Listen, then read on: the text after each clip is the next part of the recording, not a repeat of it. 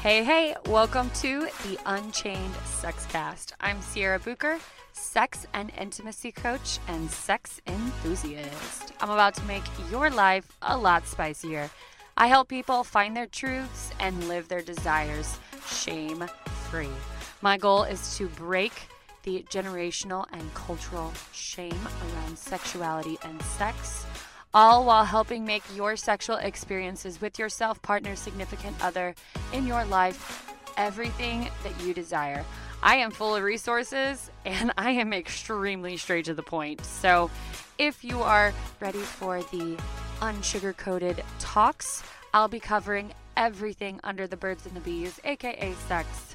Welcome to the Unchained Sex. Hey guys, and welcome back to another episode of the Unchained Sex Cast. I have been waiting for this episode just so I can be like, this is about to be a bloody good episode. I just have to have my British voice come out for like two seconds. We're gonna talk about period sex. A bloody good fuck. Yay or nay? Are you okay with having period sex or no? I'm curious.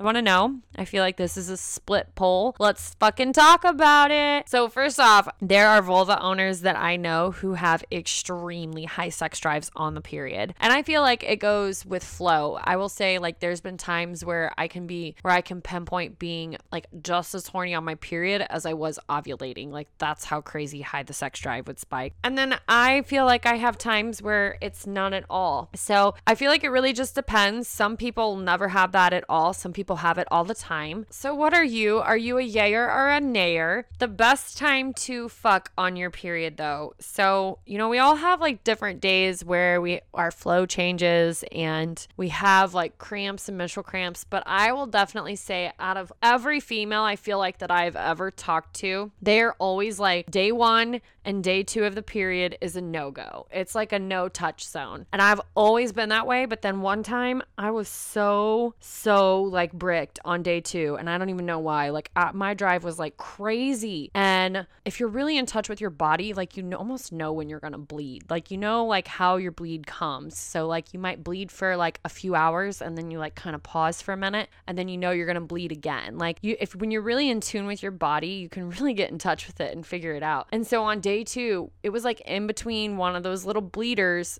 and oh my gosh, it was like fabulous.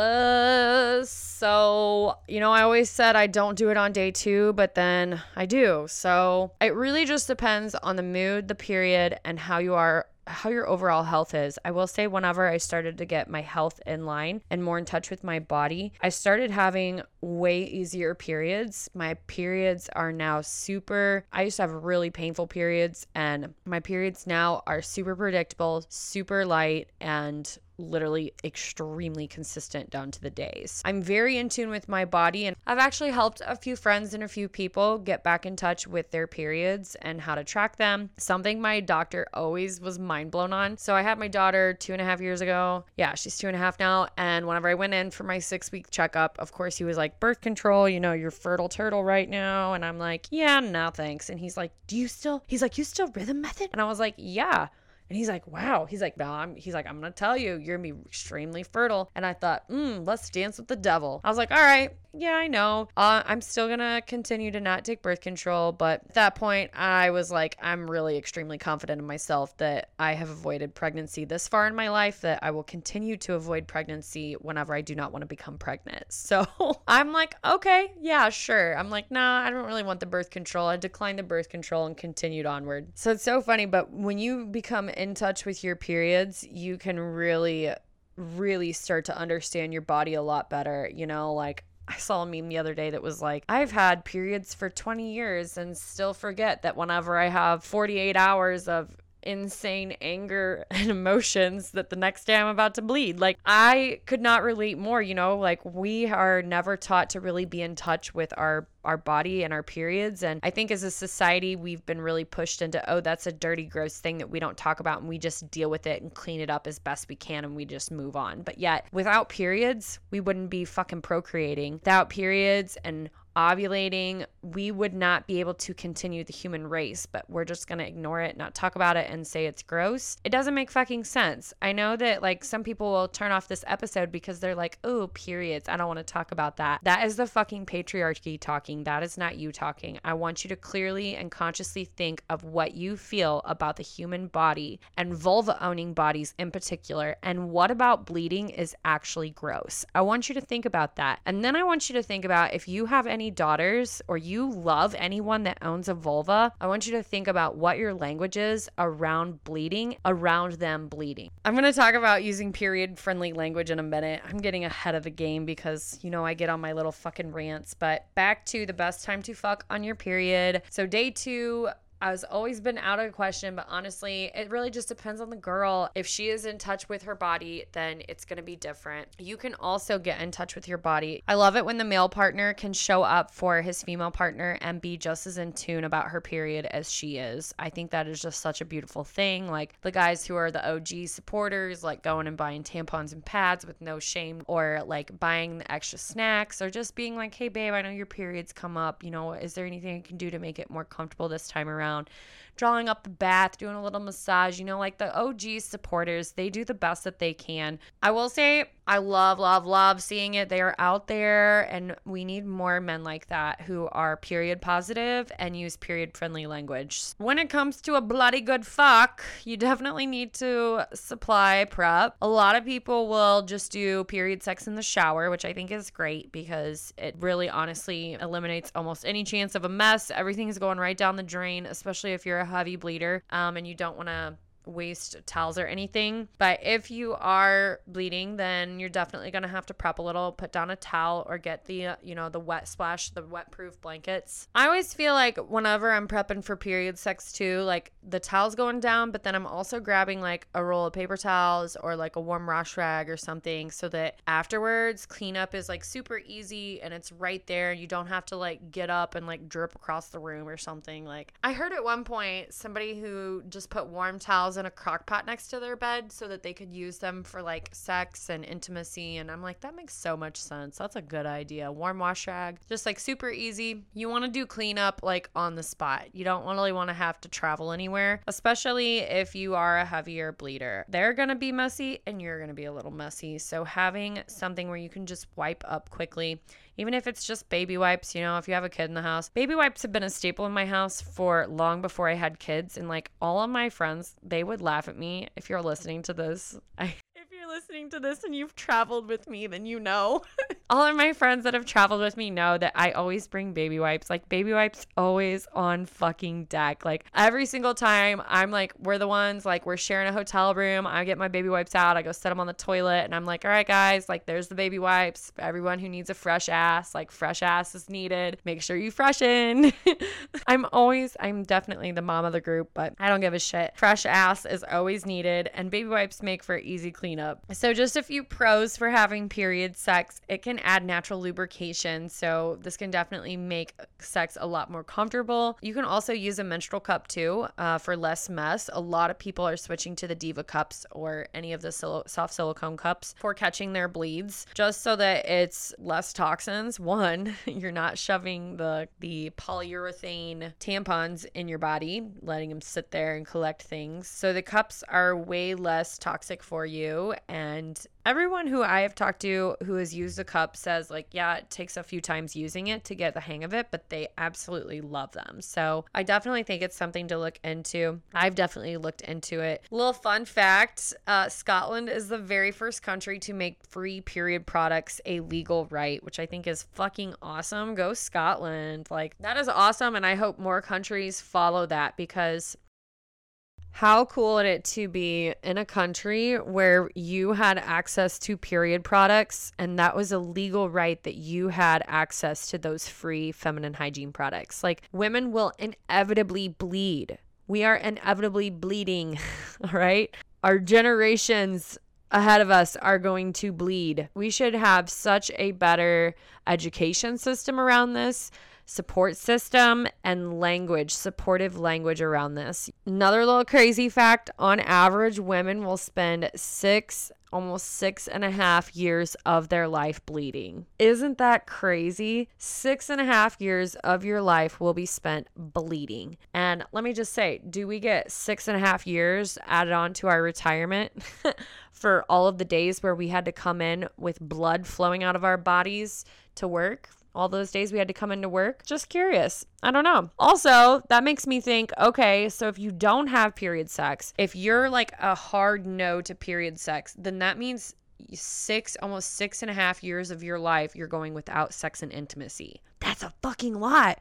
Like, all right, I know I went like pregnancy wise, I think I had sex maybe five times when I was pregnant because I literally had no drive whatsoever. So I like, even through that time, I was like, wow, that was hell. But like thinking about six years, no sex and intimacy, that's a long time. So for all the people who like literally don't touch their partner for a week long when they're on their period, I feel like that's driving more distance between you than what you might actually realize. Maybe find a compromise I'm not saying like something you don't like. I know that there are hard no's and there are hard yeses, but if we've never been given permission to really explore those areas, then sometimes we've just shut ourselves off to the idea altogether. So I'm giving you permission to explore areas. You know, on this podcast, you get permission for everything. I love giving you guys fucking permission to explore. So I'm giving you permission to explore things that you haven't. And maybe this episode sparked some conversations between you and your partner. Talk about it. Hey, so how do you really feel about period sex? Or maybe you already know.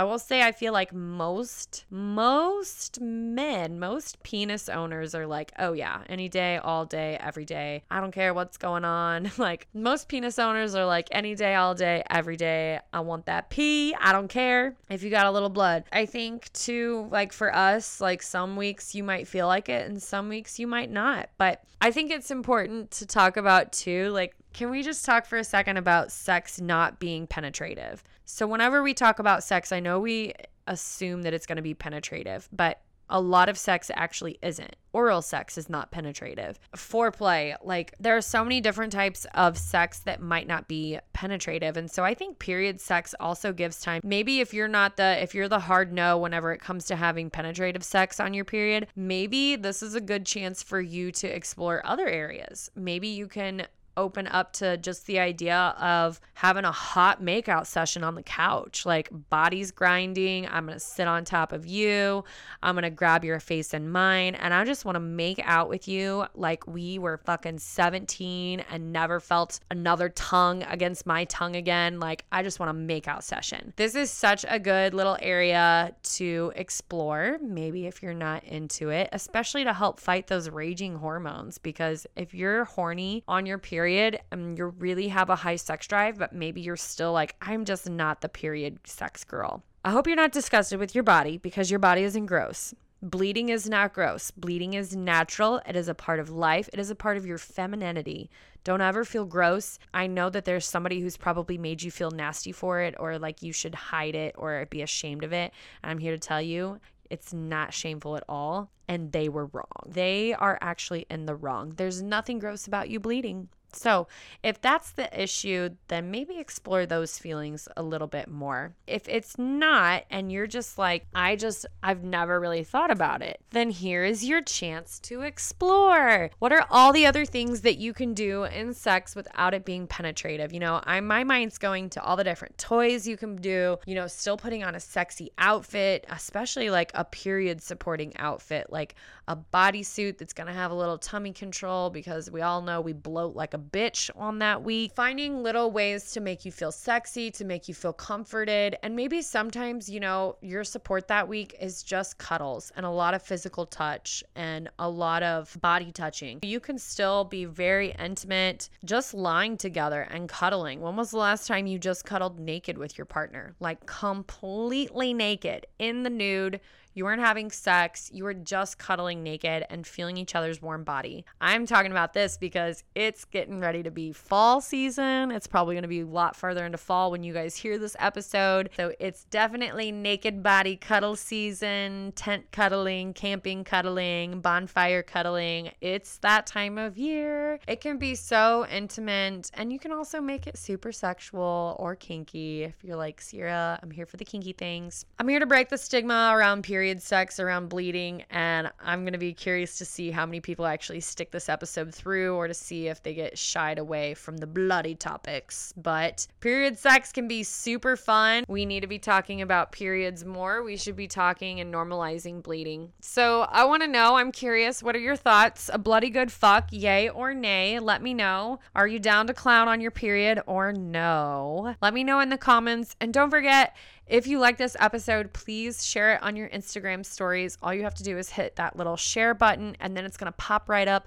Share on Instagram stories. Tag me inspired by Sierra, S I E R R A, or you can tag the Unchained Sex Cast, S E X C A S T. The Unchained Sex Cast will pull up. You can tag the podcast page or my coaching page, but I would love to see your feedback and support. Let's break the bloody stigma together. I would love to see this episode shared on your feed just to help break the stigma a little bit more. So much for listening to the Unchained Sexcast. For more, please follow us on Instagram under the Unchained Sexcast or my coaching page, Inspired by Sierra. If you feel inclined, please feel free to share us with your friends. This is not a sponsored podcast, so it is by word of mouth. If you liked us, loved us, wanted to review us, please take a second and do so, and we would super appreciate it to help us organically grow. Thanks again for catching the Unchained Sexcast. We'll see you on our next episode.